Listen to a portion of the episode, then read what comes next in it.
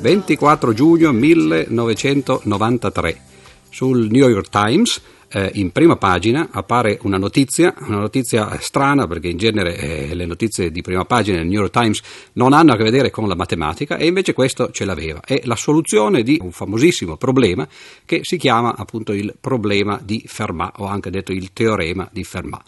Come mai un problema e la sua soluzione finiscono addirittura sulle pagine del eh, più grande quotidiano del mondo? Beh, questa è la storia che eh, appunto vogliamo raccontare in eh, queste puntate e sarà una storia che ci porterà attraverso l'aritmetica, attraverso la nascita del numero, la nascita in particolare di quel problema al quale ho accennato e i tentativi della sua soluzione e infine naturalmente la soluzione finale di eh, questo problema, che è appunto quello che annunciava in questo fatidico 24 giugno del 93 il New York Times. Anzitutto cominciamo a stabilire eh, qualche nome, qualche data, eh, qualche fatto, qualche dato relativi a questo problema. Chi è il fortunato eh, solutore, risolutore del problema? Beh, un matematico che si chiama eh, Andrew Wiles, che lavorava all'istituto di Princeton, che è una delle università più famose eh, degli Stati Uniti, e eh, ho detto fortunato perché eh, naturalmente in genere i matematici risolvono i problemi nel eh, privato, diciamo così, della propria mente, magari i loro colleghi vengono a sapere di queste soluzioni, però pochi altri al mondo se ne accorgono, magari poi finiranno sui libri di storia dopo qualche decennio o qualche secolo e naturalmente faranno anche, costituiranno le pene eh, degli studenti che dovranno studiarlo. Credo che il caso di eh, Andrew Wiles del teorema di Fermat non sarà di questo genere perché la dimostrazione è una dimostrazione complicatissima, lunghissima, estremamente complicata e eh, la storia però è diventata famosa per l'appunto perché questo signore Andrew Wiles si è chiuso in camera, eh, nella soffitta della sua casa per eh, praticamente sette anni e ha pensato, eh, non dico ininterrottamente, assolutamente, perché avrà anche lui, come tutti i mortali, mangiato e, e, insomma, ha avuto una vita più o meno regolare, avendo anche dei figli, però per sette anni ininterrotti ha pensato per l'appunto a come si potesse risolvere questo problema. Quindi questo è un primo fattore un primo motivo per cui il problema è diventato famoso, la soluzione di qualche cosa che richiede un impegno intellettuale così lungo, così continuo. Poi naturalmente c'è anche qualche cosa che è legato invece alla storia del problema stesso. Il fatto che eh, questo signor Fermat, che fosse poi in realtà un matematico dilettante del 1600, circa 1640, sul quale naturalmente torneremo poi in seguito quando parleremo del problema in maniera più approfondita, ebbene dicevo che questo signor Fermat, matematico dilettante, avesse enunciato eh, il suo teorema scrivendolo sul margine eh, di un libro, una cosa che naturalmente non bisognerebbe mai fare, scrivere sui margini dei libri, però insomma evidentemente nel 600 si faceva. E questo libro è stato scoperto dal figlio dopo la morte, il figlio ha pubblicato queste sue osservazioni che si chiamano appunto osservazioni in margine a Diofanto, all'aritmetica di Diofanto e una di queste osservazioni era per l'appunto questo problema. I matematici eh, si guardarono negli occhi quando vennero a scoprire eh, di questo annuncio da parte del figlio di Fermat e non, nessuno Nessuno però riuscì a dimostrare eh, questo teorema. Fermat non era nuovo a fare giochetti di questo genere, parecchie volte scrivendo a degli amici o a dei conoscenti a dei colleghi oppure semplicemente eh, parlando con, eh, con, colleghi, aveva enunciato eh, vari teoremi, varie dimostrazioni che però poi si erano sempre effettivamente rivelate corrette. Ebbene, nel caso invece di questo cosiddetto ultimo teorema di Fermat, per l'appunto per 350 anni nessuno riuscì a dimostrarlo. E quindi ci sono questi due fatti, da un lato l'isolamento di colui che è riuscito a dimostrarlo, dall'altra parte questo strano modo di eh, annunciare un problema, un teorema, e allora cercheremo eh, appunto nelle puntate successive di seguire un pochettino il filo, l'evoluzione di questa storia che speriamo sia appassionante anche per coloro che la matematica in genere la tengono distante e non la guardano da vicino.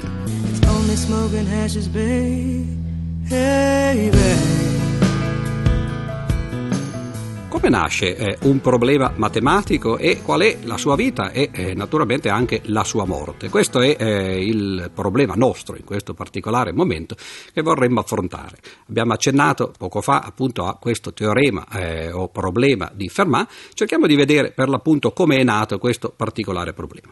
Anzitutto eh, dovremmo cercare di enunciarlo in qualche modo. Ora eh, gli ascoltatori non si devono preoccupare, la matematica spesso fa paura, però in questo caso particolare il teorema è estremamente banale, cioè eh, si tratta semplicemente di questo fatto. Anzitutto eh, tutti mi immagino eh, ricordiamo dalle elementari addirittura, dalle medie, no? che eh, ci sono dei numeri i numeri interi che si possono anche eh, moltiplicare fra di loro, elevare al quadrato, di questo parleremo poi più diffusamente nelle puntate successive, però certamente non credo che sarebbe una sorpresa se io chiedessi a un ascoltatore eh, quanto eh, fa il quadrato di 3 e questo ascoltatore facesse un momento un calcolo mentale, dicesse 3 per 3 fa 9, insomma, e questa è la soluzione. Se io poi continuassi a fare professore no, e chiedessi qual è il quadrato di 4, allora eh, l'ascoltatore farebbe eh, le solite operazioni, 4 per 4 fa 16 no, e anche in questo caso la risposta sarebbe corretta. Ora abbiamo due numeri, 3 e 4, che elevati al quadrato fanno rispettivamente 9 e 16, ebbene facciamo un passo ulteriore e sommiamo questi due numeri. 9 più 16 fa 25 e ho scoperta eh, 25 eppure lui un quadrato perché 5 per 5 fa appunto 25. Ora, naturalmente sembra un giochetto eh, senza nessun interesse, invece è in realtà un caso molto particolare di un teorema sul quale naturalmente torneremo in eh, seguito e si chiama il teorema di Pitagora. Il fatto cioè che eh, a volte i lati di un, di un triangolo rettangolo sono fatti eh, in maniera tale, per l'appunto, che sono dei numeri interi, come nel caso eh, di 3 e 4, e l'ipotenusa di questo eh, triangolo rettangolo, pure lei è un numero intero. Il teorema di Pitagora lega per l'appunto i quadrati costruiti sui lati e il quadrato costruito sull'ipotenusa. Ma anche senza questa interpretazione geometrica rimane comunque questo fatto elementare, molto semplice, che 9 più 16 fa 25 e sia 9 che 16 che 25 sono tutti e tre dei quadrati.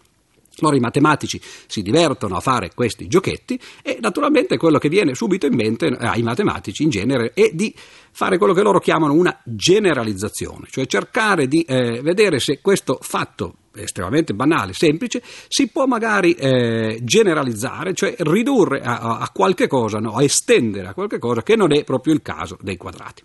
Naturalmente cosa avviene subito dopo i quadrati? Beh, verranno i cubi, cioè le terze potenze. Allora, se eh, l'ascoltatore di prima, che gentilmente mi ha fatto i conti, mi ha fatto appunto 3 al quadrato, 4 al quadrato e 5 al quadrato, eh, dicendo appunto 9, 16 e 25, adesso eh, forse così gentile da darmi un esempio di eh, due numeri interi che elevati al cubo e sommati danno come risultato un terzo numero che è a sua volta il cubo di un numero. Non so se si è capito, adesso ripeto, quindi si cercano due numeri interi tali che il cubo del primo più il cubo del secondo sia a sua volta un cubo. Naturalmente gli ascoltatori saranno lì che eh, cercano di cervellarsi no, nella soluzione di questo problema. Se non trovano subito eh, questi numeri non saranno eh, puniti per il motivo che eh, sto per dire in questo momento e eh, semplicemente questi numeri non esistono. Quindi non ci sono eh, numeri interi che abbiano questa proprietà, che due numeri elevati al cubo come somma danno un terzo numero che a sua volta è un cubo. Cosa succede per le quarte potenze, per le quinte potenze e così via? Beh, il teorema di Fermat dice per l'appunto che non è possibile mai trovare queste soluzioni. L'unico caso è quello banale che avevamo visto agli inizi, cioè quello dei quadrati. Ed è per l'appunto questo che è l'enunciato del teorema di Fermat, sul quale naturalmente torneremo tra qualche minuto. Sister, abbiamo eh, pochi minuti fa enunciato questo eh, teorema di Fermat che, ripeto brevemente, appunto si tratta della scoperta che eh, benché ci siano due numeri interi che elevati al quadrato e sommati fra di loro danno come risultato un terzo numero che è a sua volta il quadrato di un numero intero, ebbene dicevo, mentre questa proprietà vale per i quadrati, non è possibile invece trovare esempi analoghi di numeri che abbiano la stessa proprietà per i cubi, per le quarte potenze, le quinte potenze e così via. Quindi questa è praticamente la nascita di un problema. Però eh, come è, nato, come è, è continuata, diciamo così, la storia di questo problema? Beh, naturalmente una volta che un problema viene eh, posto sul tappeto, nasce appunto per la comunità matematica, la sua storia consiste nei tentativi di cercare di risolvere, tentativi di risoluzione. E la sua morte ovviamente sarà eh, quando riposerà in pace, cioè quando qualcuno finalmente porrà il punto finale eh, della, della, soluzione eh, finale.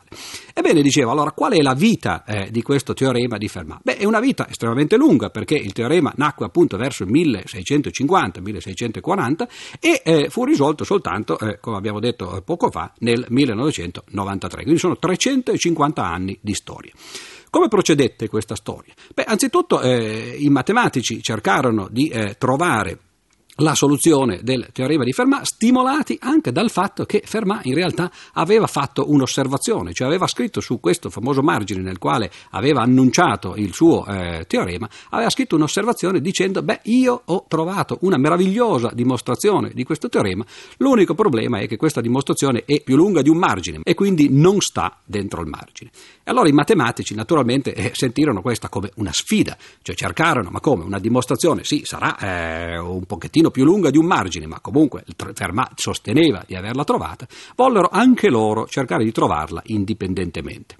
Provarono naturalmente, anzitutto nel modo più semplice, cioè cercando, scartabellando fra le carte di Fermat, ma fra le carte di Fermat non si trovò molto, si trovò soltanto una lettera nel quale, nella quale era dimostrato un caso particolare di questo teorema, cioè il caso particolare delle quarte potenze.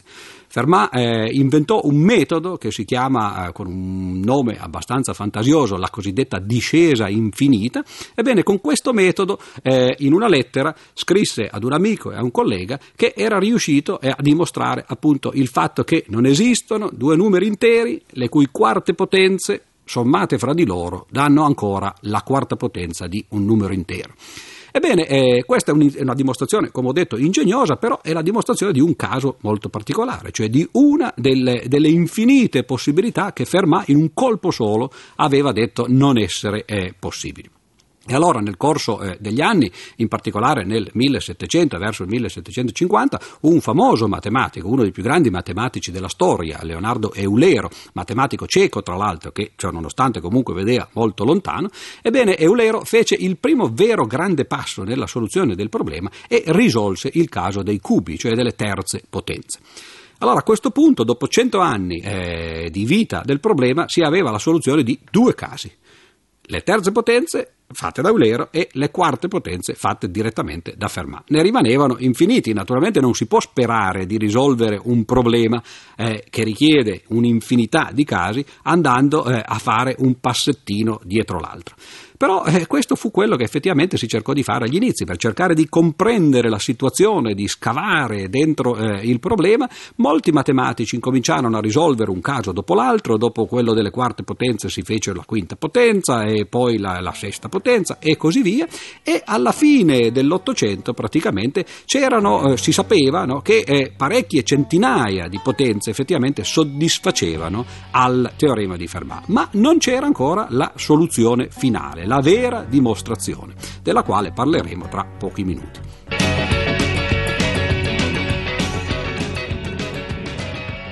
Abbiamo visto come è nato un problema, il teorema di Fermat, Abbiamo visto come ha mosso i primi passi eh, nella, nella, storia della matematica, appunto eh, essendo risolto da vari matematici nei casi eh, speciali di eh, terze potenze, quarte potenze, quinte potenze e così via.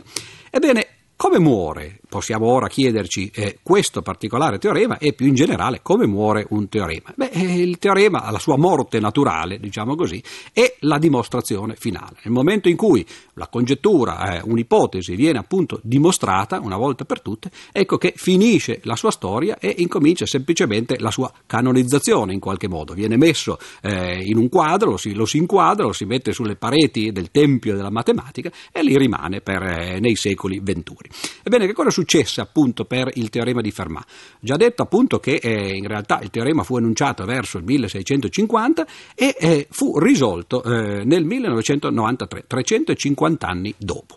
Alla fine dell'Ottocento si conoscevano parecchi casi, centinaia di casi particolari del teorema di Fermat, quindi si cominciava a sospettare che effettivamente Fermat avesse visto giusto, eh, avesse visto lontano eh, quando aveva scritto sul margine eh, di questo libro che effettivamente non era possibile trovare dei numeri interi che elevati ad una certa potenza e sommati fra di loro dessero come risultato un numero intero elevato alla stessa potenza. O meglio, non era possibile eccetto nel caso più semplice che era già noto addirittura agli egizi e ai babilonesi, no? che era il caso appunto dei quadrati, il caso da cui siamo partiti, cioè il caso che abbiamo esemplificato per esempio con i numeri 3 e 4 che elevati al quadrato fanno 9 e 16 e sommati fra di loro fanno 25 che è di nuovo appunto il quadrato di un numero, cioè il quadrato di 5. Ebbene dicevo, quindi alla fine dell'Ottocento si conoscevano parecchi casi particolari ma mancava una dimostrazione generale. Naturalmente spesso succede quando ci sono questi problemi aperti eh, da lungo tempo tempo arrivano non soltanto al lavoro in matematici professionisti, ma ci arriva tutta eh, una cometa di eh, personaggi strani, di personaggi eh, dilettanti in qualche modo, che d'altra parte nella scia di Fermat, che era lui stesso un matematico dilettante. Alla fine eh, questi matematici dilettanti inondarono eh, le segreterie dei dipartimenti di matematica delle accademie delle scienze con tentativi di dimostrazione. Io stesso ne ho ricevuti ancora adesso, dopo la dimostrazione di Wiles, parecchi. No? C'è sempre qualcuno che cerca di dimostrare questi teoremi. E il, uno dei motivi per cui si cercava di dimostrarlo era che c'era un grosso premio in denaro che era stato posto dall'Accademia delle Scienze di Berlino eh, perché, per colui che fosse riuscito a risolvere questo problema. Ad un certo punto, naturalmente, praticamente eh, l'Accademia non sapeva più eh, dove mettere tutti questi articoli, questi eh, tentativi di dimostrazione che gli arrivavano da tutte le parti della Germania, dell'Europa e del mondo e incominciarono semplicemente a restituire delle cartoline ai eh, supposti eh, dimostratori dicendo il primo errore nel suo articolo è a pagina e poi c'erano i puntini e, e alla riga puntini, no? semplicemente perché ormai erano sicuri che i dilettanti non avrebbero mai risolto un problema che si era dimostrato così complicato e probabilmente moltissimi matematici pensavano che il problema sarebbe sempre rimasto aperto e invece eh, come abbiamo eh, detto eh, qualche eh, minuto fa, semplicemente nel 93, nel giugno del 93, Andrew Wiles, questo matematico inglese però eh, che lavora in America, appunto a Princeton, annunciò durante una conferenza pubblica estremamente affollata perché ormai si era sentito nell'aria che eh, c'era questo tentativo di soluzione, annunciò la soluzione. Naturalmente non è possibile eh, non soltanto alla radio, ma nemmeno nel giro di pochi minuti o di poche ore spiegare qual è la soluzione di Andrew Wiles al teorema di Fermat, ma nelle puntate successive cercheremo perlomeno di capire meglio che cosa sono i numeri, che cos'è l'aritmetica, quali sono le proprietà di questi numeri e a che cosa servono anche in qualche modo i numeri e a che cosa serve la matematica. Cioè cercheremo di fare eh, un lungo percorso attraverso la storia della matematica per poi arrivare di nuovo a concludere con un po' più di conoscenza in mano eh, sul teorema di Fermat e sulla sua soluzione.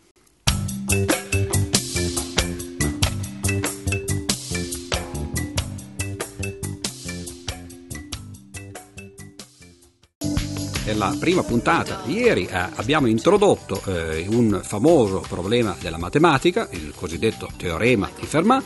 Abbiamo accennato al fatto che eh, i teoremi nascono per l'appunto nel momento in cui vengono enunciati, in cui vengono percepiti dalla mente del matematico attraverso l'intuizione, poi hanno una loro vita che consiste a volte brevissima, perché eh, spesso i matematici intuiscono un problema e immediatamente lo possono dimostrare, altre volte invece una vita estremamente lunga, come appunto nel caso del teorema di Fermat, 350 anni di tentativi, di dimostrazioni, a volte falliti, a volte parzialmente con eh, successo, e poi hanno una morte che è appunto il momento in cui finalmente viene dimostrato eh, il teorema.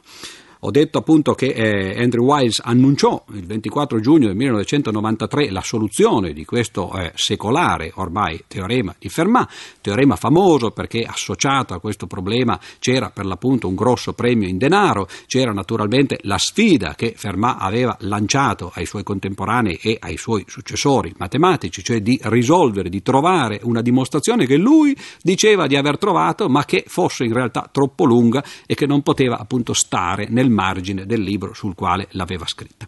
Ebbene, eh, Andrew Wiles eh, dimostrò questo teorema, divenne famoso, eh, la sua eh, fotografia, il suo risultato finirono sulle pagine del New York Times e quello che i matematici fanno dopo aver annunciato il loro teorema, aver abbozzato la dimostrazione, è quello di sedersi al tavolino, scrivere in tutti i dettagli queste dimostrazioni, mandarle a dei, delle riviste che sono riviste specializzate per l'appunto di matematica. Questi articoli vengono scrutinati, vengono letti da dei recensori eh, estremamente pignoli, estremamente eh, cattivi anche perché cercano il pelo nell'uovo, si potrebbe dire, e quando questo eh, esame viene superato, ecco che il teorema viene certificato come dimostrato come corretto. Andrew Wiles fece per l'appunto questo, la sua dimostrazione, come si può immaginare, era una cosa estremamente complicata, una dimostrazione estremamente lunga che usava dei metodi molto sofisticati che erano stati sviluppati durante tutto il corso del Novecento dai eh, matematici, in particolare dai cosiddetti geometri algebrici, e successe eh, una tragedia. Durante la stesura di quest'articolo, eh, o meglio, durante la lettura della prima stesura di quest'articolo, uno dei recensori, perché eh, in realtà ce n'erano 5 o 6 all'opera che si erano divisi questo enorme lavoro di andare a verificare nei dettagli la dimostrazione di Wiles, uno dei recensori non riusciva a capire un passaggio di questa dimostrazione. Telefonò a Andrew Wiles, gli scrisse dei messaggi eh, email e ad un certo punto Andrew Weiss eh, disse: Beh, in effetti eh, il problema qui c'è e mi sa che non riesco nemmeno io a risolverlo.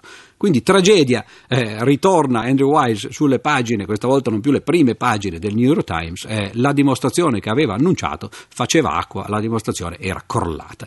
Quindi questa era non tanto la morte del teorema di Fermat, quanto piuttosto la morte psicologica eh, o accademica di un grande matematico come Andrew Wiles. Eh, Wiles per mesi eh, cercò di risolvere, eh, appunto di, di, rattoppare diciamo così, le, le falle di questa sua dimostrazione e finalmente, dopo due anni, nel 1995, un giorno scese dalla soffitta nella quale si era rintanato, disse alla moglie: Finalmente ce l'ho.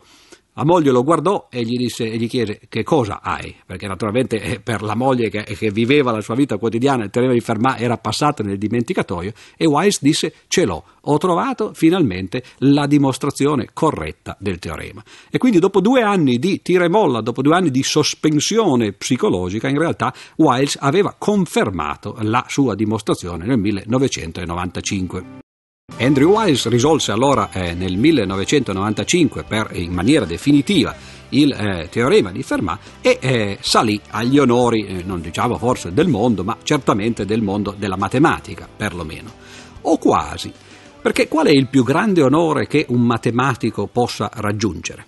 Beh, naturalmente eh, c'è l'onore intellettuale di riuscire a risolvere un grande problema, ma i matematici sono uomini e, e più raramente anche donne, eh, come tutti gli altri, e quindi in realtà cercano anch'essi eh, delle conferme in qualche modo dalla comunità, dei premi, sono contenti se vincono premi, soprattutto se questi premi portano eh, con sé dei quattrini. E qual è il premio più ambito per i matematici? Beh, sappiamo tutti che c'è effettivamente un premio che è il più ambito nell'ambito non soltanto della scienza, ad esempio la fisica e la chimica e, la, e, la, medicina, ma anche nel campo della pace, nel campo della letteratura, nel campo dell'economia ed è il premio Nobel. Premio Nobel che viene assegnato ogni anno a una, due, tre, a volte anche eh, persone nei vari campi, viene assegnato a, a Stoccolma cinque di questi premi e uno a Oslo, eh, il premio invece per la pace. Il premio Nobel per la matematica non c'è. C'è un mito, una leggenda che viene raccontata come mai non ci sia il premio Nobel per la matematica, è una leggenda falsa, però io la racconto lo stesso perché la storia è bella no? e le storie non importa che siano vere, l'importante è che siano verosimili. La leggenda dice semplicemente che eh, Nobel, Alfred Nobel, che come molti sapranno era in realtà un inventore, l'inventore eh, tra l'altro della dinamite, quindi eh, di un qualche cosa di estremamente utile per, eh, a fini bellici e non soltanto bellici, e Nobel divenne effettivamente un miliardario, un, un personaggio estremamente ricco. E quando decise di fare testamento, decise di lasciare eh, il suo capitale a una fondazione eh, che eh, dovesse usare poi gli interessi per dare dei premi estremamente sostanziosi a personalità eh, della cultura e decise per l'appunto eh, di lasciare questi premi eh, per quelle discipline che ho appunto, appunto, appena enunciato, cioè per la pace, per la letteratura, la fisica, la chimica e la medicina. Il premio per l'economia venne poi aggiunto negli anni 70 dalla Banca di Svezia e quindi oggi ci sono questi sei grandi premi. Sono grandi non soltanto nel senso intellettuale, nel senso per l'appunto che prenderli, vincerli è eh, un onore estremamente grande, ma anche dal punto di vista economico, perché si aggirano girano ormai sul milione di dollari, milione di euro anche, no? quindi insomma 2 miliardi delle vecchie lire. Premi molto sostanziosi. Ma il premio per la matematica non c'è. Come mai? Ebbene, diceva appunto il mito, la leggenda che viene raccontata è che Nobel era eh, un, un, signore, naturalmente eh, grande scienziato, no? grande inventore, però forse un po' disattento nei confronti della moglie, la quale eh, evidentemente, eh, come spesso succede, eh, cercò di consolarsi altrove e si consolò niente meno che con un matematico, si dice che si chiamava Mitta Gleffner, un matematico svedese. Nobel eh, in qualche modo venne a sapere di questa tresca, di questa relazione e eh, quando dovette scrivere il suo eh, testamento, lasciare le sue ultime volontà, chiese ai suoi consiglieri se c'era una possibilità che questo signor Mitta Gleffner eh, avrebbe poi vinto un eventuale premio per la matematica. Loro gli risposero che certamente era uno dei più grandi matematici dell'epoca e magari non sarebbe stato il primo anno, ma il secondo, il terzo, insomma, prima o poi il premio sarebbe andato a lui. E Nobel pensò che forse, insomma, già aveva avuto la moglie, forse era eccessivo non lasciargli anche una parte del proprio capitale, no? e quindi tracciò una croce sul, eh, sul testamento e non lasciò un premio per la matematica.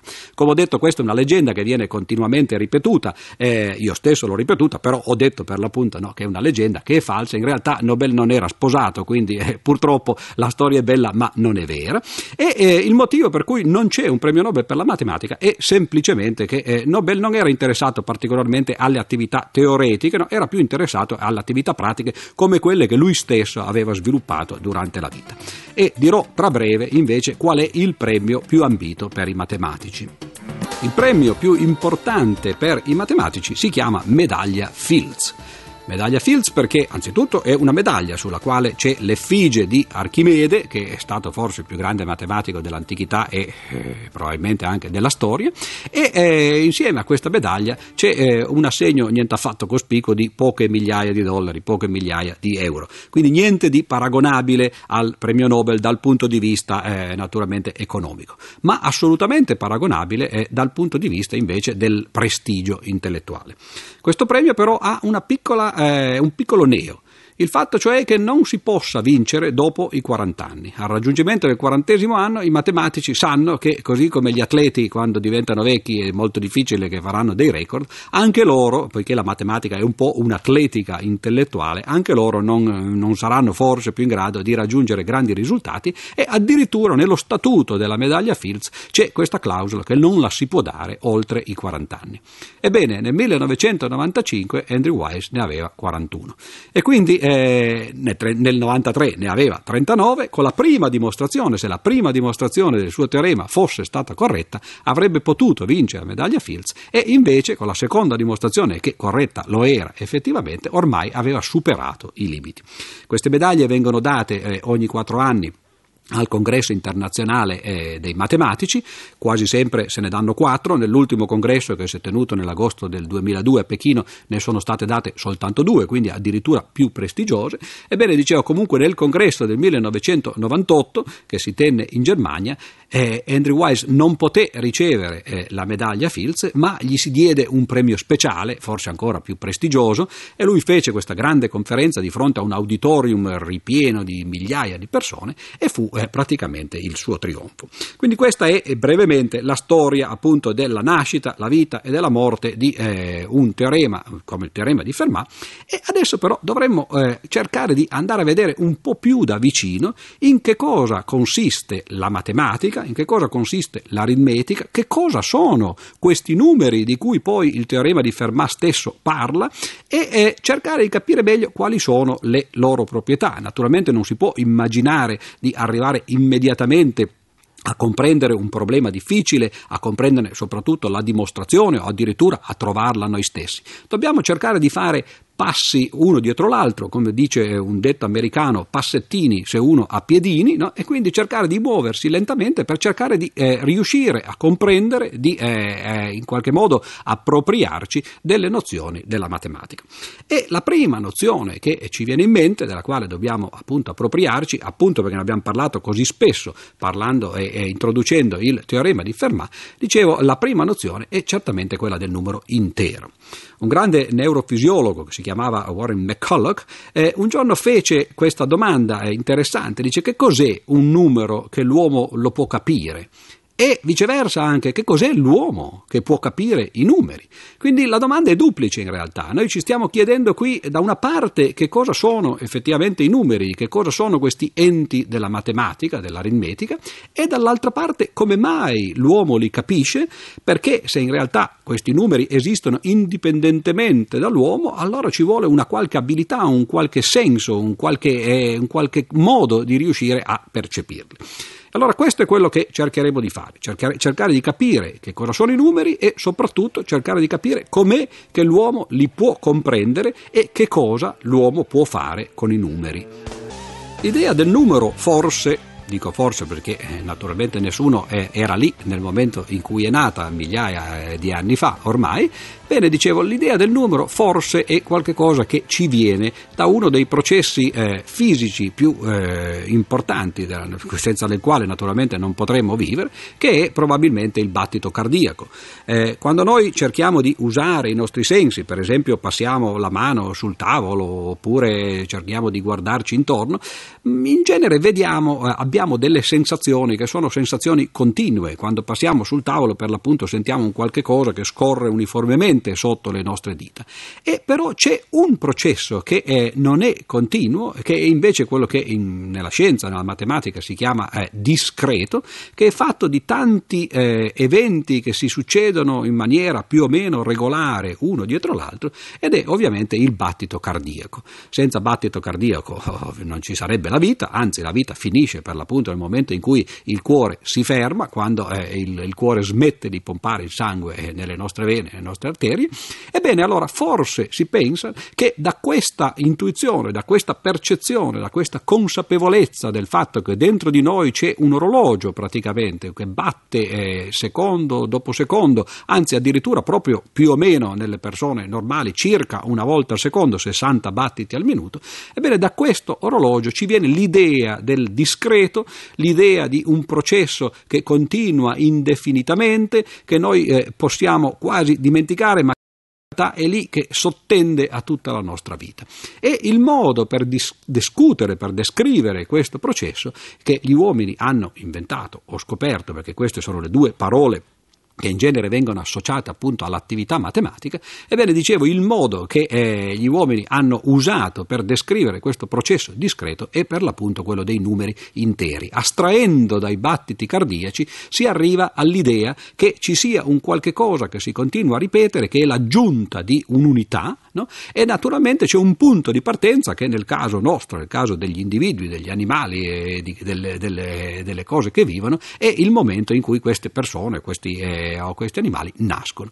E quindi eh, ecco che da, dal fatto che si nasce e dal fatto che nel momento in cui noi nasciamo incomincia questo pulsare, questo battito del nostro cuore, si eh, astrae e si arriva all'idea appunto del numero. Il momento iniziale è quello che potremmo chiamare il numero 0 o il numero 1 a seconda di dove vogliamo cominciare e il fatto di passare da un battito a quello seguente è quello che in matematica viene descritto attraverso un'operazione matematica si chiama l'operazione di successore, l'aggiunta di 1.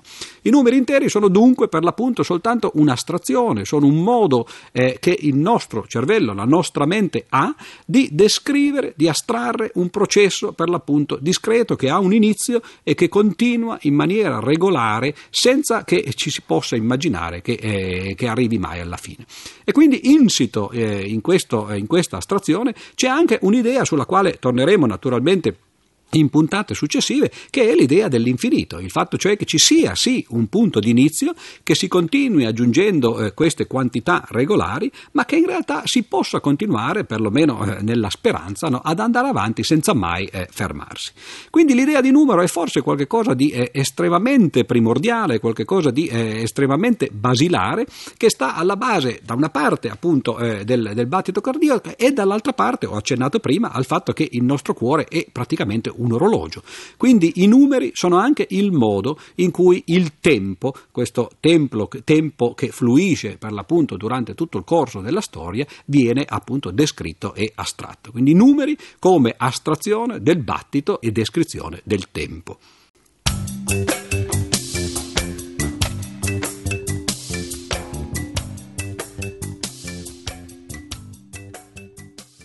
I numeri, eh, abbiamo detto eh, in una puntata precedente, i numeri sono l'astrazione eh, del battito cardiaco, sono il modo in cui l'uomo eh, si riferisce al tempo, in cui descrive il tempo. Sono forse eh, i mattoni più importanti eh, della nostra descrizione razionale della realtà sono talmente importanti che eh, ci fu un periodo eh, della storia del pensiero occidentale, in particolare della storia del pensiero greco, in cui qualcuno pensò addirittura che eh, non soltanto i numeri fossero uno dei mattoni della realtà, fossero uno dei modi con cui l'uomo descrive le sue esperienze e il mondo della natura, ma fossero addirittura l'unico eh, costituente della realtà, che addirittura tutto fosse numero.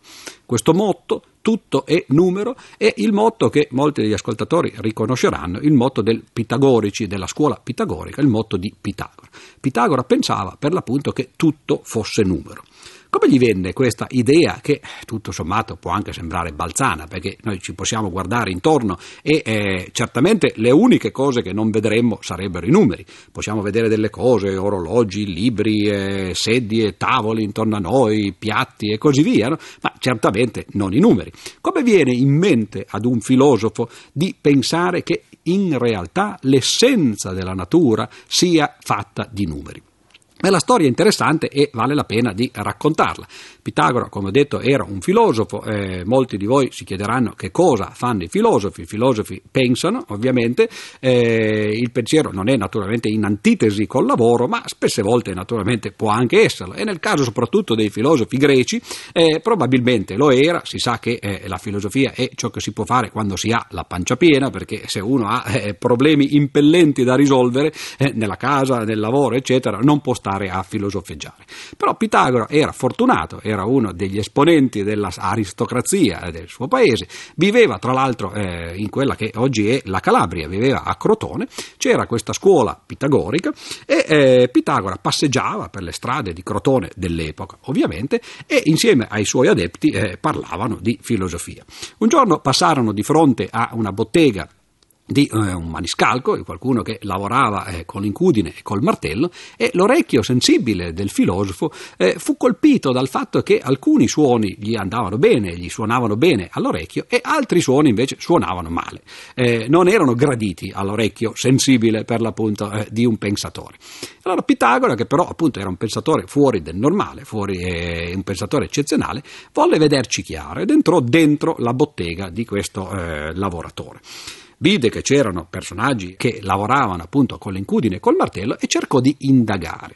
Ed è questo forse uno degli episodi più importanti della storia dell'umanità, perché qui, da questo episodio, ammesso naturalmente che sia mai successo, che non sia semplicemente una mitologia come probabilmente è raccontata da Giamblico, eccetera, ebbene dicevo, eh, da questo episodio nacque da, un, da una parte la scienza, l'attività scientifica e dall'altra parte la filosofia. In che modo?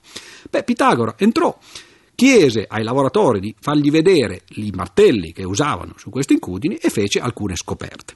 La prima scoperta fu eh, banale, non c'era bisogno di un filosofo per questo, che se due lavoratori avevano un martello dello stesso peso, lo stesso martello, i suoni che questi martelli uguali facevano sull'incudine erano uguali.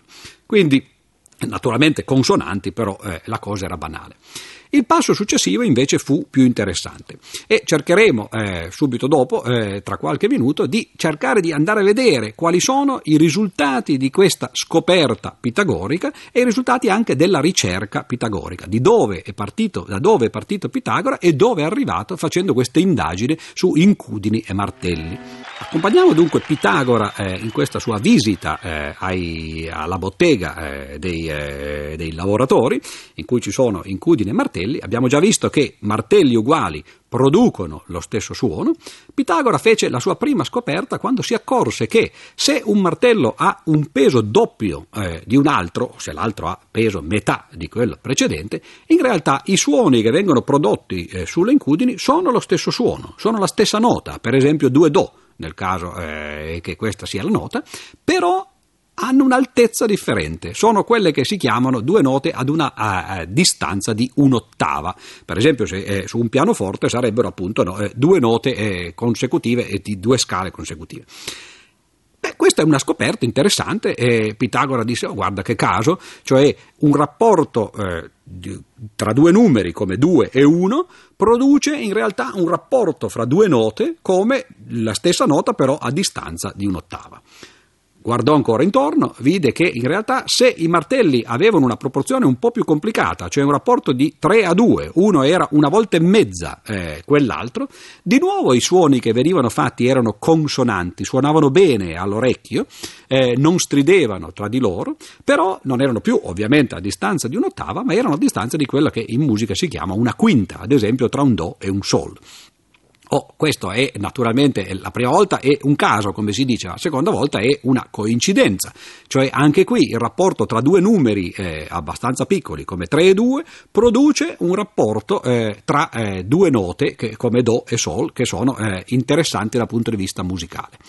Ultimo esperimento di Pitagora, la prima volta è un caso, la seconda volta è una coincidenza, la terza volta ci deve essere premeditazione, cioè se i rapporti fra i martelli sono 4 a 3, cioè uno è una volta è 33 è periodo, come dicono i matematici, e quell'altro, di nuovo i suoni sono consonanti perlomeno all'orecchio greco, sono quello che eh, oggi noi chiameremo un intervallo di quarta, cioè un intervallo fra Do e Fa.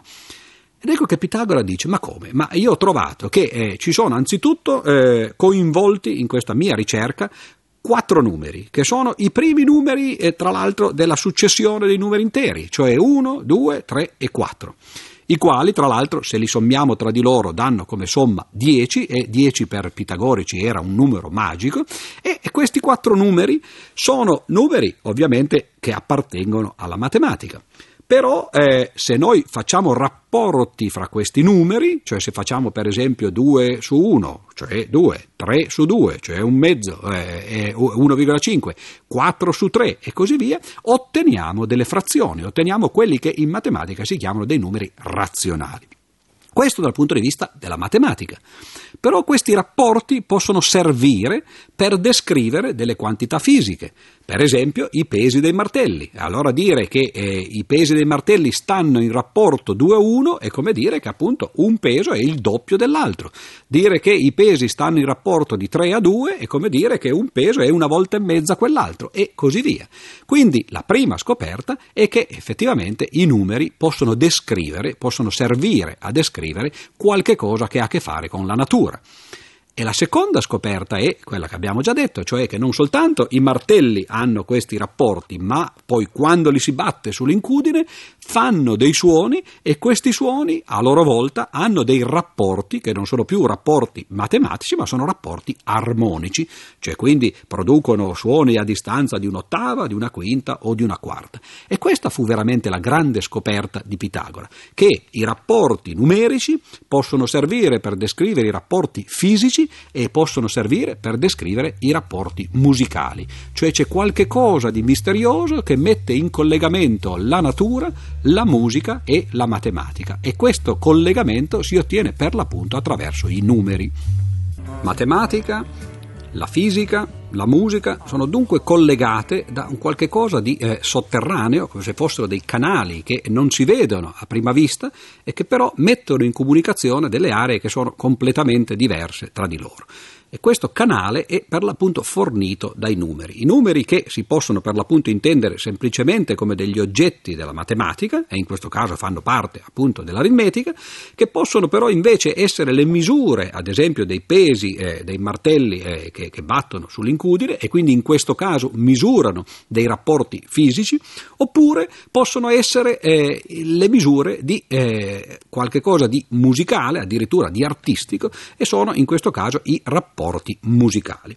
Ecco che allora Pitagora, dopo di aver fatto questa scoperta che fu veramente eh, importante per lo sviluppo del pensiero, capì che in realtà i numeri erano forse l'essenza, o pensò di capire naturalmente che i numeri erano forse l'essenza dell'universo. Ed è qui deriva per l'appunto no, il suo motto, il motto del, dei pitagorici, che tutto è numero.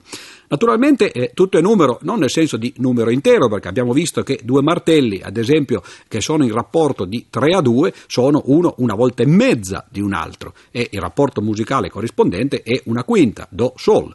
E allora eh, non sono forse i numeri interi veramente quelli che descrivono eh, la natura o, o la musica in questo caso, ma sono i rapporti fra i numeri.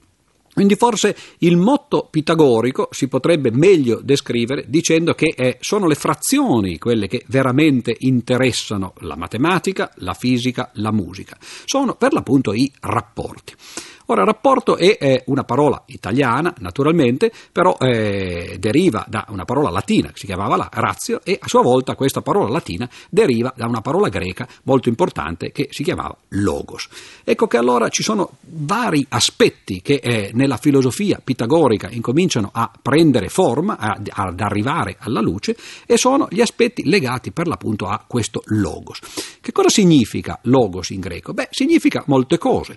Anzitutto significa, come possiamo immaginarci, perché poi si è tramandato anche nel nostro linguaggio, significa appunto linguaggio. E la parola qualche cosa eh, di importante. Ricordiamo per esempio eh, l'inizio del Vangelo secondo Giovanni, il Vangelo gnostico che incomincia appunto eh, con eh, in traduzione in principio era la parola o noi lo traduciamo a volte dicendo in principio era il verbo. Ebbene, l'originale greco di questo Vangelo parla per l'appunto di logos, quindi in principio era il linguaggio, si potrebbe dire. Ma eh, il, eh, il, logos greco aveva appunto anche altri significati e uno di questi significati era per l'appunto quello di rapporto. Quindi forse potremmo dire addirittura no, il Vangelo secondo Giovanni potrebbe cominciare dicendo in principio era la frazione. Nel caso poi di un Vangelo si sa qual è la frazione, è un terzo, visto che gli dei sono tre no? e quello era uno, quello che stava agli inizi. Però il logos quindi è non soltanto il linguaggio, ma è anche dal punto di vista eh, della matematica il, la frazione, il rapporto numerico. E poi c'è un terzo, naturalmente, significato che è quello del pensiero. E eh, allora ecco che questi tre significati, cioè il pensiero che avviene nella nostra testa, eh, il linguaggio che è il modo in cui eh, gli uomini comunicano il pensiero e la matematica che è qualcosa di addirittura più astratto astratto del pensiero stesso, sono tutti eh, riuniti da questa stessa parola, che è per l'appunto il logos, ed è su questa parola che si basava il motto pitagorico che tutto è numero, tutto è in realtà però numero razionale e poi lasciando cadere il numero tutto è razionale. Il motto pitagorico tutto è numero, o meglio, tutto è numero razionale, o ancora meglio, tutto è razionale, sta appunto alla base eh, dell'impresa scientifica, perché credere o dire o professare che tutto è razionale significa che in realtà noi possiamo guardare anzitutto dentro di noi al nostro pensiero e poi fuori di noi al mondo esterno e cominciare a esprimere ciò che sta dentro e ciò che sta fuori attraverso quello che oggi viene chiamato per l'appunto la razionalità. Non bisogna però fraintendere perché razionalità è in realtà un qualche cosa che ha un significato derivato. Razionalità significa appunto qualche cosa che è commensurabile, qualche cosa che si può esprimere attraverso dei rapporti. E questi rapporti per i pitagorici erano appunto in un caso i rapporti numerici, nel caso dell'aritmetica, nell'altro caso rapporti fisici, nel caso dei martelli della storia che abbiamo raccontato, e nell'altro caso i rapporti armonici, nel caso della musica. Quindi praticamente la scienza scienza moderna e eh, forse anche la filosofia moderna nascono con questa intuizione pitagorica, il fatto che la ragione, ragione intesa nel senso per l'appunto di rapporto, ancora oggi questo significato si preserva per esempio in italiano quando si parla di ragioneria, ragioneria è qualcosa che ha a che fare non con la ragione nel senso astratto come lo si intende oggi in filosofia, ma nel senso proprio numerico come lo si intendeva al momento del, eh, del pitagorismo. Ebbene dicevo, questa impresa razionale di conoscenza del mondo esterno in un caso della natura e del mondo interno nell'altro caso e addirittura delle sue espressioni di questo mondo interno, cioè addirittura l'arte e la musica, furono poi in realtà il credo su cui si basò eh, l'intera filosofia eh, pitagorica. Ebbene, eh, questa filosofia pitagorica fu quella che poi ispirò naturalmente le scuole dell'epoca, gli insegnamenti che venivano dati eh, nel, nel, caso del, eh, della cultura classica erano per l'appunto gli insegnamenti basati sulla musica in un caso, sulla natura e in, su un, un, aspetto particolare della natura che era quella degli astri, quella dell'astronomia eh, e poi sulla matematica, cioè sui due campi della matematica, in particolare sull'aritmetica di cui abbiamo parlato, abbiamo cominciato a parlare e sulla geometria sulla quale torneremo poi in puntate successive perché vedremo che il credo pitagorico ha in realtà dei problemi. Sono problemi legati a eh, ciò che non si può fare razionalmente e che non a caso eh, oggi noi eh, descriviamo con la parola di irrazionale. Però non dobbiamo credere che irrazionale sia qualcosa che va contro la ragione, in origine irrazionale era semplicemente ciò che non si poteva esprimere attraverso rapporti, in particolare attraverso rapporti numerici, cioè attraverso le frazioni. Ma di questo parleremo in seguito. Per oggi appunto volevo concludere il discorso sul pitagorismo ri- sottolineando appunto il fatto che col, coi pitagorici, con la scoperta che i numeri possono descrivere il mondo della natura, il mondo dell'arte e il mondo della matematica, nasce questa idea, questa filosofia forte che c'è, qua, c'è un'essenza praticamente nel mondo esterno e interno, c'è un'essenza che permette di descrivere sia la natura che la musica e questa essenza è per l'appunto l'aritmetica e la scienza dei numeri. Quindi i numeri vengono considerati da Pitagora e dai pitagorici come se fossero i veri mattoni dell'universo. È una filosofia quasi idealistica, potremmo dire in termini ovviamente non greci bensì moderni, una filosofia che considera come la vera eh, costituente dell'universo non la materia, eh, bensì qualcosa di così astratto come sono per l'appunto i numeri interi. E allora è di qui che parte ovviamente eh, la matematica, che parte l'aritmetica e dalla prossima puntata in avanti cercheremo di andare a scavare un pochettino più a fondo in questo variegato mondo dei numeri interi senza perdere di vista il nostro obiettivo finale che è poi quello di raccontare la storia del teorema di Fermat e della sua soluzione.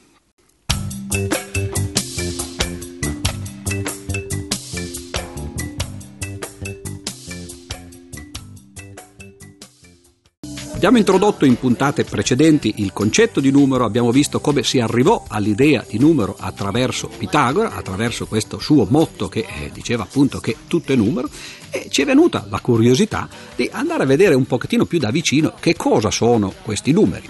Non che cosa sono nel senso di definirli, questa è un'impresa che eh, ovviamente non fa parte della mentalità greca, perché per, per, i greci, in particolare per Pitagora, i numeri erano qualcosa di evidente, li si poteva in qualche modo percepire attraverso la mente. Sarà un'impresa eh, tipica dell'Ottocento, a fine dell'Ottocento degli inizi del Novecento, sulla quale torneremo poi a tempo debito, cercare di definire in qualche modo i numeri e ovviamente quindi facendo riferimento a qualche cosa di più primordiale, più astratto ancora. Ma per ora vorrei andare a cercare di visitare un pochettino questo giardino dei numeri, perché a prima vista sembrerebbe che i numeri interi siano tutti uguali. 0, 1, 2, 3, eccetera, sono semplicemente quello che si ottiene partendo da un punto appunto iniziale, lo 0, e aggiungendo un'unità ogni volta. Volendo per esempio rappresentare questi numeri, le si potrebbe fare con una successione di pallini, ad esempio. Potremmo mettere un pallino eh, e considerare questo il numero 1, mettere due pallini eh, vicini uno all'altro e considerare quello il numero 2, tre pallini numero 3, quattro pallini numero 4 e così via. Questo è il modo più ovvio di rappresentarsi l'immagine della famiglia dei numeri ed è quello che di solito in matematica eh, si usa appunto quando si fa per esempio lezione. Sulla lavagna si fanno tanti pallini, uno dietro l'altro, tanti puntini no? e si dice beh questo è eh, un, un'immagine, diciamo così, un'icona di quello che potrebbe essere l'immagine mentale appunto dei numeri. C'è un inizio e poi ci sono tanti pallini uno dietro l'altro. I greci però eh, che probabilmente facevano queste cose con le pietruzze per esempio sulle varie spiagge delle loro isole, di cui sono eh, così eh, abbondantemente forniti, sulle quali noi andiamo a fare le nostre vacanze, ebbene dicevo, eh, probabilmente usavano delle pietruzze e tra l'altro ricordiamoci che la stessa parola calcolo, eh, che ancora oggi noi manteniamo per indicare le operazioni aritmetiche, calcolo deriva semplicemente dalla parola greca eh, che significa appunto pietra. E infatti questo significato ancora rimane quando per esempio diciamo che abbiamo un calcolo al fegato, un calcolo alla, alla cistifellea, naturalmente naturalmente non è che, che, il nostro fegato si metta a fare della matematica, ma semplicemente dentro no, ha una pietruzza no, che eh, arriva da delle scorie. Ebbene, diceva, allora, questi calcoli, cioè questi eh, oggetti fisici, queste palline, queste pietruzze, sono quelli con cui i greci giocavano per incominciare a eh, eh, diventare, a familiarizzarsi con i numeri. Naturalmente il modo in cui abbiamo detto che li si possono disporre queste pietruzze, questi calcoli in maniera naturale è quello della linea, cioè eh, quella che ci dà anche l'immagine di un qualche cosa che procede all'infinito senza avere eh, mai eh, una fine.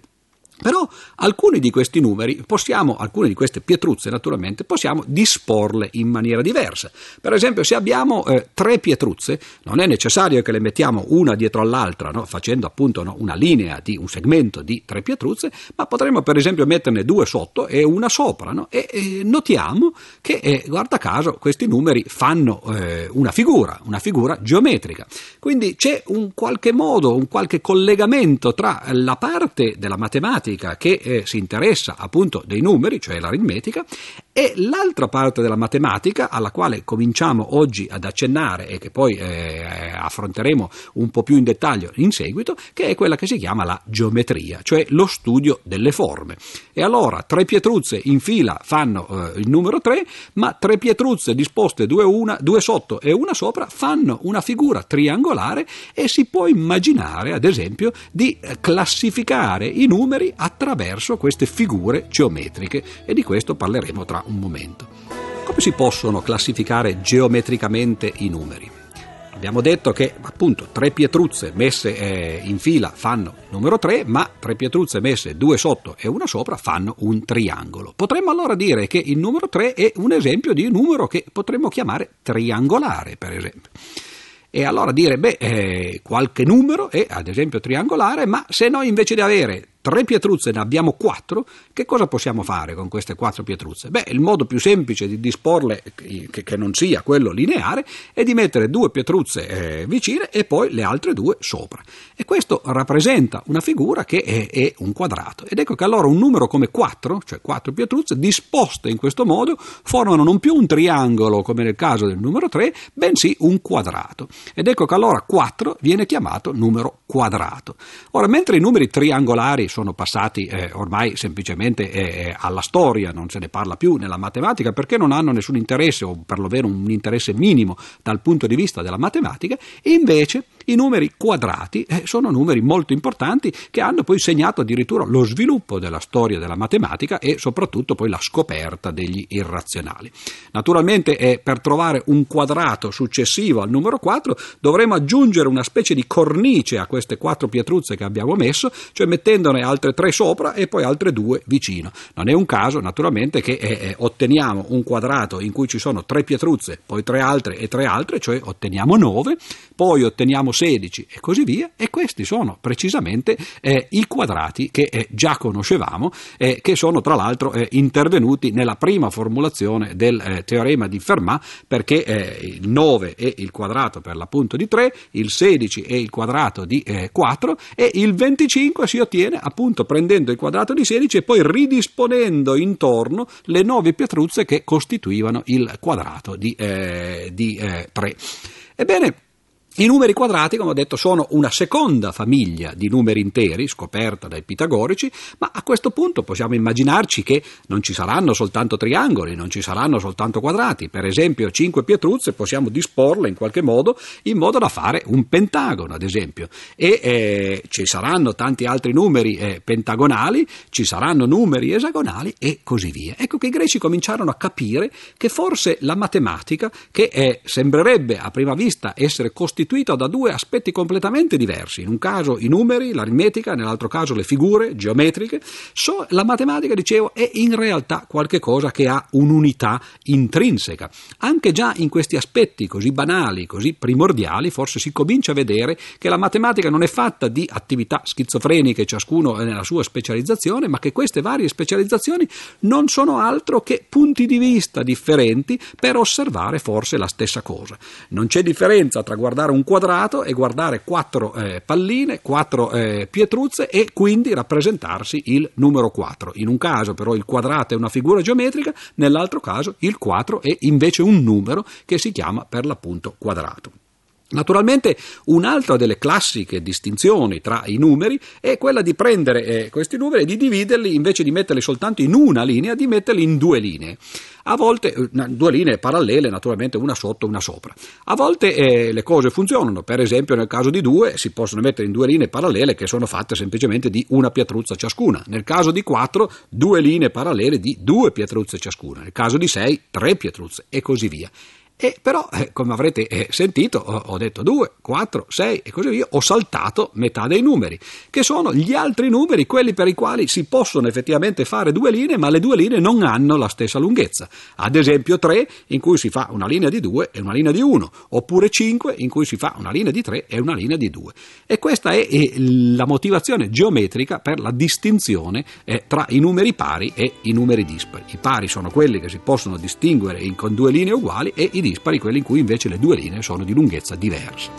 Abbiamo introdotto alcuni tipi eh, di numeri interi, Abbiamo distinto per esempio i pari e i dispari. I pari sono quelli che si possono praticamente dividere per due, cioè si possono disporre nel caso che ci li ra- rappresentiamo attraverso pietruzze attraverso eh, dei, eh, dei, sassolini, eh, con due linee della stessa lunghezza. I dispari invece sono quelli in cui le due linee hanno una differenza di un'unità. Poi abbiamo visto che si possono invece disporre in maniera geometrica, quindi i numeri possono essere triangolari, quadrati, pentagonali e così via, fare molte eh, figure geometriche. Si possono addirittura fare eh, figure a tre dimensioni. Per esempio, eh, si può benissimo immaginare di eh, rappresentare, di, di, mettere le pietruzze non soltanto sul piano, non soltanto sulla spiaggia, ma addirittura di costruire anche nella terza dimensione. E per esempio, nel caso di 8, possiamo immaginarci che possiamo mettere quattro palline, quattro pietruzze sulla sabbia e poi metterne altre quattro sopra. Si ottiene in questo caso un cubo, cioè eh, 8 diventa un numero che eh, ha la stessa proprietà più o meno del quadrato, solo che ce l'ha in una dimensione in più. Quindi 4 è il quadrato di 2, 8 invece è il cubo di 2. Analogamente si può fare per il numero 3, in cui il quadrato diventa 9 e il cubo diventa 27, e eh, ovviamente i greci si fermarono qui. Eh, quadrati e cubi sono cose di cui ancora oggi noi parliamo. Eh, noi oggi forse con la matematica moderna potremmo addirittura inventarci dei cubi a dimensioni eh, superiori, ipercubi no? e così via. Questo però è un modo appunto di rappresentarsi geometricamente eh, dei numeri che fanno invece parte dell'aritmetica. La divisione invece tra pari e dispari è qualcosa forse di più fondamentale, infatti tutti noi ce la ricordiamo ancora oggi, no? è praticamente qualcosa che i pitagorici associavano con l'opposizione. Ci sono eh, al mondo le grandi opposizioni, c'è il bene contro il male, il bello contro il brutto, il giusto contro l'ingiusto, col cattivo no? e così via. Sono le opposizioni che i cinesi rappresentavano ad esempio con la, la diade dello yin e dello yang ed ecco che dal punto di vista matematico ci accorgiamo che la matematica può anche incominciare a servire per descrivere qualcuna delle eh, categorie filosofiche che eh, sia in Oriente che in Occidente possono essere state presentate o introdotte per descrivere aspetti della vita, per esempio, quotidiana o della vita addirittura morale, come quando si parla dell'etica, come quando si parla eh, del buono e del cattivo, del giusto e dell'ingiusto. Questa concezione del fatto cioè che la matematica potesse essere un modello non soltanto, come nel caso dei pitagorici, per la natura, o per la musica, ma addirittura per l'etica, per le attività più propriamente eh, morali dell'uomo, è quello che poi Platone in realtà eh, cercò di sviluppare in alcuni dei suoi dialoghi. Nella Repubblica, ad esempio, nelle leggi, Platone sostiene che la matematica va studiata non soltanto a fini utilitaristici, cioè non soltanto per saper far di conto, a fini ragionieristici, come potremmo dire, mh, per andare quindi al mercato e eh, sapere quanto dobbiamo pagare, sapere quanto dobbiamo dare di resto o quanto dobbiamo ricevere di resto, bensì lo studio della matematica può essere qualcosa di utile anche ai fini dell'educazione morale, dell'educazione etica dei ragazzi. Questo per noi oggi è qualcosa che suona addirittura strano, suona quasi sorprendente, però per i greci c'era questo aspetto anche perché loro sapevano che l'etica non è nient'altro che il saper scegliere fra il più e il meno, fra il bello e il brutto, fra il, il molto e il poco e saper scegliere tra l'altro la cosiddetta via di mezzo mezzo, la via è equilibrata. E questi sono per l'appunto tutti i termini che arrivano in realtà dalla matematica, sono eh, i, i, i, rapporti, sono le proporzioni, sono i numeri, sono le quantità appunto e quindi scopriamo addirittura che la matematica potrebbe avere delle applicazioni, potrebbe essere un modello anche in attività come quelle eh, morali o come quelle etiche. I numeri dunque possono descrivere la natura, possono descrivere l'arte come la musica, possono descrivere l'astronomia, i rapporti tra i pianeti o possono addirittura eh, arrivare a descrivere concetti come quelli etici, cioè il più e il meno, il, il buono e il cattivo e così via. Cioè, ci accorgiamo effettivamente che la matematica è qualcosa che vale la pena di studiare, vale la pena di indagare, perché i concetti che essa usa sono concetti così astratti che si possono poi applicare in una molteplicità di situazioni. Naturalmente però i matematici eh, professionisti sono più interessati alle proprietà dei numeri in quanto numeri, non tanto alle loro applicazioni eh, alla natura, eh, all'arte o eh, all'etica. Ed ecco che i greci in particolare cercarono di studiare eh, questi numeri anche da un punto di vista matematico.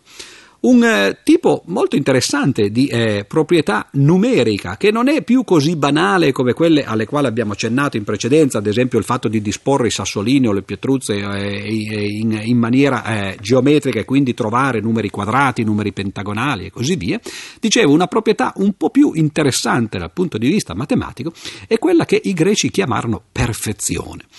Ora questa non è la perfezione nel senso etico, per l'appunto, no? non si può eh, forse descrivere la perfezione attraverso un numero, ma eh, la perfezione di un numero per i greci era una proprietà nascosta, della quale adesso farò un esempio, perché credo che valga la pena di incominciare ad andare a vedere un po' più da vicino, per l'appunto, le proprietà matematiche, aritmetiche degli interi. Allora, prendiamo un numero eh, come 6, per esempio. 6 si può dividere in tanti modi, ad esempio eh, certamente è divisibile per il numero 1, certamente essendo un numero pari è divisibile per 2, nel caso che lo si divida per 2 6 ha, dà come risultato 3, quindi è anche divisibile per 3 e poi ovviamente è divisibile per 6, cioè per se stesso. Lasciamo perdere quest'ultima possibilità, naturalmente, e andiamo a vedere tutti gli altri divisori del numero 6. Abbiamo detto ce ne sono soltanto 3, che sono i numeri 1, 2 e 3. Cioè 6 è divisibile per 1, è divisibile per 2 ed è divisibile per 3. Facciamo un pic- una piccola operazione, cioè andiamo a fare la somma di 1 più 2 più 3. 1 più 2 fa 3, 3 più 3 fa 6. Oh, scoperta. Interessante, cioè il numero 6 ha divisori, questi divisori sono 1, 2 e 3 e la somma dei divisori del numero 6 è uguale al numero stesso. Questo numero appunto i greci lo chiamarono perfetto. E eh, qual è il prossimo numero perfetto? Beh, certamente non, non può essere 7, per esempio, perché 7 è, è, non ha nemmeno dei divisori, è quello che si chiamerà numero primo, dei quali parleremo poi in seguito eh, più diffusamente. Quindi i divisori di 7 sono soltanto 1 e 7, naturalmente abolendo il 7 rimane l'1. 8, idem e così via. Se voi provate a fare questo come esercizio eh, nel, nel tempo che vi rimane fra la puntata di oggi e quella di domani, vi accorgerete che il prossimo numero perfetto è 28. I divisori di 28 sono 14, sono 7, eh, sono 4, eh, sono 2 e sono 1. Se voi fate la somma di tutti questi divisori otterrete di nuovo 28. I numeri perfetti erano interessanti per i greci perché si scoprì che in realtà avevano qualche cosa a che fare anche con la natura. Per esempio Sant'Agostino diceva nella città di Dio che eh, Dio creò il mondo in sei giorni perché 6 era un numero perfetto. Il, la luna gira intorno alla Terra, per esempio, con un ciclo di 28 28 giorni perché 28 è un numero perfetto. I greci cominciarono a pensare che forse la perfezione dell'universo doveva essere rappresentata, si doveva rispecchiare nella perfezione dei numeri che descrivevano le attività dell'universo. E questo è un passo ulteriore rispetto a quello di Pitagora, non soltanto tutto è numero, ma le cose belle sono rappresentate da numeri belli.